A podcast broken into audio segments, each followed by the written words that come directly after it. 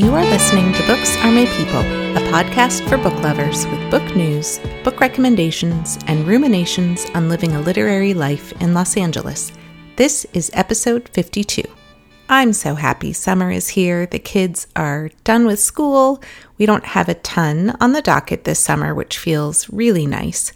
My older son will be practicing for his driver's permit, which he is now eligible to have, but he has to study and take a written test first. And other than that, trying to find a balance for my kids.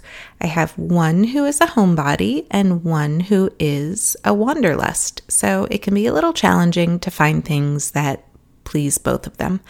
But there will be at least one epic road trip involved this summer, so I will have to pre record some shows because I haven't quite figured out how to record anywhere but in my office. But I'm working on it because it would be fun to take the show on the road. I finished watching Mare of Easttown. I thought it was great, and I think Lupin season two is now out, which I'm definitely going to watch because I loved the first season and I've just been painting up a storm. And my big news is I went to a wedding last night. It felt so good to be social and out and about. My friend from graduate school got married, so it was like a mini reunion, which was a lot of fun. And finally, my book giveaway for May Cobb's The Hunting Wives closes tomorrow, Tuesday, June 15th. All you have to do to enter is go to my Instagram page at Jennifer Caloyeras, find the photo of the Hunting Wives book, and leave a comment. It is open to U.S. mailing addresses only. And now it's time for some bookish news. If you're looking for reading clubs for your kids over the summer, check your local library. We always participated in those when the kids were younger, and they were always lots of fun, and the kids got really into them. And Pizza Hut is running a book summer reading program because when I think pizza, I think books. Not so much. Their program is called Camp Book It, and it's open to kids ages 4 through 12 and runs June through August and I will leave a link to learn more about the program and sign up in the show notes. And obviously, if your child reaches their goal, they get a free pizza. This feels like really old news now, but I have to include it. Beloved children's author Eric Carle has passed away at 91. He was the author, of course, of The Very Hungry Caterpillar, which my kids loved. We even had like this felt board with felt cutouts of the caterpillar and all of the various food items in the book, and I have just read that book so, so many times, both as a kid and as an adult. But actually, my kid's favorite book of his, well, it's a toss up between Brown Bear, Brown Bear, What Do You See? and 10 Little Rubber Ducks, which, if I'm remembering correctly, was based on a true story about a cargo ship filled with thousands of rubber ducks that sank, and the rubber ducks scattered and washed ashore all over the globe. Basically, it's a book about how we're polluting our oceans with plastic, but they love that book. According to Travel and Leisure magazine, there is such an occupation as a book butler. There's a hotel in West Palm Beach, Florida that offers this service to their guests. They can call the book butler and request delivery. They can also add an additional book bite, which gives the hungry reader something extra to go along with their book, like maybe a relevant food item. I kind of feel like I'm a book butler. Maybe I'm going to add that to my resume. And why don't all hotels offer this service? In book adaptation news, Anna K, which is a young adult adaptation of Anna Karenina, will be adapted by Netflix. And Alex Michaelides' new novel, The Maidens, which I just received in the mail but have not yet read, will be turned into a TV series. And now, on to the books.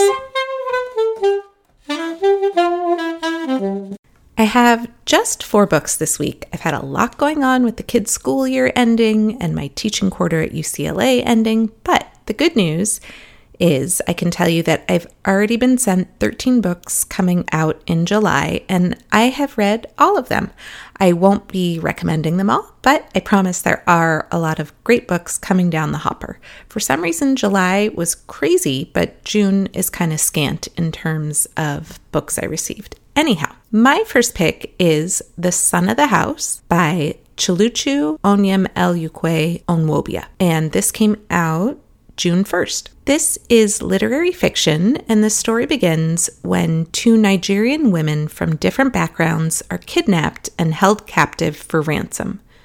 Nwabulu cleans homes for a living, but aspires to be a typist, and Julie is a widow and she has an education that Nwabulu can only dream of.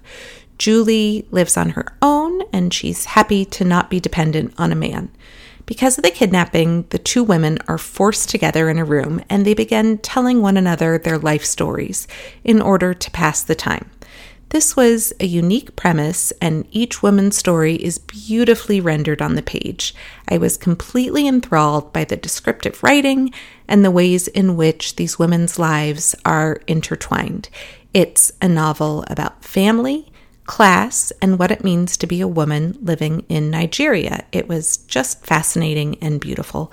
Thank you to Dundurn Press for the advanced review copy. And again, that is The Son of the House, Chiluchu Onyem Elukwe Onwobia. My next pick is With Teeth by Kristen Arnett, and this came out also June 1st. I love this book so much that I did not want it to end. It's funny and it's dark in this novel, mother Sammy Lucas has been afraid of her son since he was a young boy.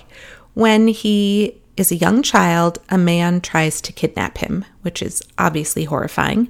And when this attempted kidnapping takes place, instead of protesting or being scared, her son just willingly goes with this man. And Sammy, the mother, takes this as a slight about her own mothering. Like, why would he do that? Why would he just go with the stranger. She swoops in to rescue her child, but over the years, as Samson grows, so does Sammy's worry. He seems disconnected, broody, and underappreciates the work that Sammy, his mother, is doing as a stay at home mom. Her relationship with her workaholic wife, Monica, is also strained. I particularly enjoyed the structure of this novel, which looks at the family as it evolves throughout snippets that take place over the course of many years. And there are other structural surprises at the end of each chapter that kept my interest. This was a darkly humorous, intriguing exploration of queer family dynamics and what it means to succeed as a mom. It was fantastic, and I really didn't want it to end. Thank you to Riverhead and NetGalley for the advanced review copy. And again, that is With Teeth by Kristen Arnett. My next pick is How to Stop Time by Matthew Haig. You may recognize this author's name because he is also the author of the widely popular The Midnight Library. But this book, How to Stop Time, came out February of 2018. I feel like maybe I'm the only person who didn't love The Midnight Library, but that's okay because my friend Jeff recommended this book of his, How to Stop Time, and I really liked it. It's about a man named Tom Hazard who has a medical condition, or maybe it's also a metaphysical condition, that makes him age much slower than the average human. So anytime he stays in one place too long, obviously the people he knows begin to see that something is up because they're all aging and he is not. He has, in fact, been alive for centuries.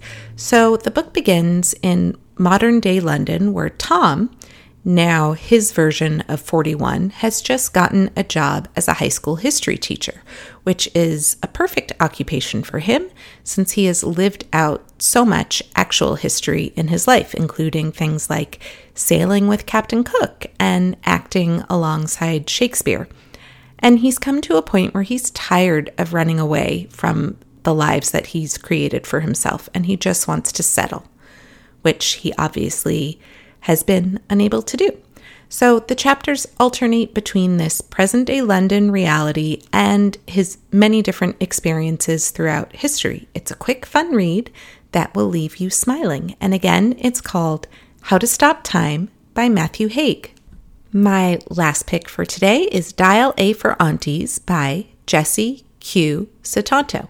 Let me preface this by saying that this book is outrageously silly, and I don't mean in a bad way, but you have to be able to just go with it to appreciate it. So the premise is Madeline Chan gets set up on a blind date, and oopsie, she accidentally kills him.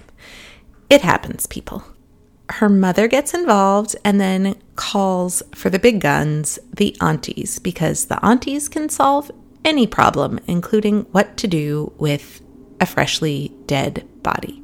So, as you can imagine, there's hijinks and calamity and some pretty funny situations and even romance. And all of this is happening while the women are running their family wedding business at a very important wedding. This is a book you can pick up on the beach and finish before you get sunburned, unless you're me, of course, because I burn in like five minutes. And again, that's Dial A for Aunties by Jesse Q. Sutanto. So that is it for this week. Don't forget to enter the Hunting Wives giveaway on my Instagram. It ends tomorrow. And all of the books and other things mentioned can be found in the show notes or at booksaremypeople.com. And if you haven't yet, please give me a rating on iTunes. It helps other people find my podcast. Next up for me is Build Your House Around My Body by Violet Kupersmith. I'll be back in two weeks with guest author Ellen Birkett Morris, and I hope you all have a wonderfully bookish week.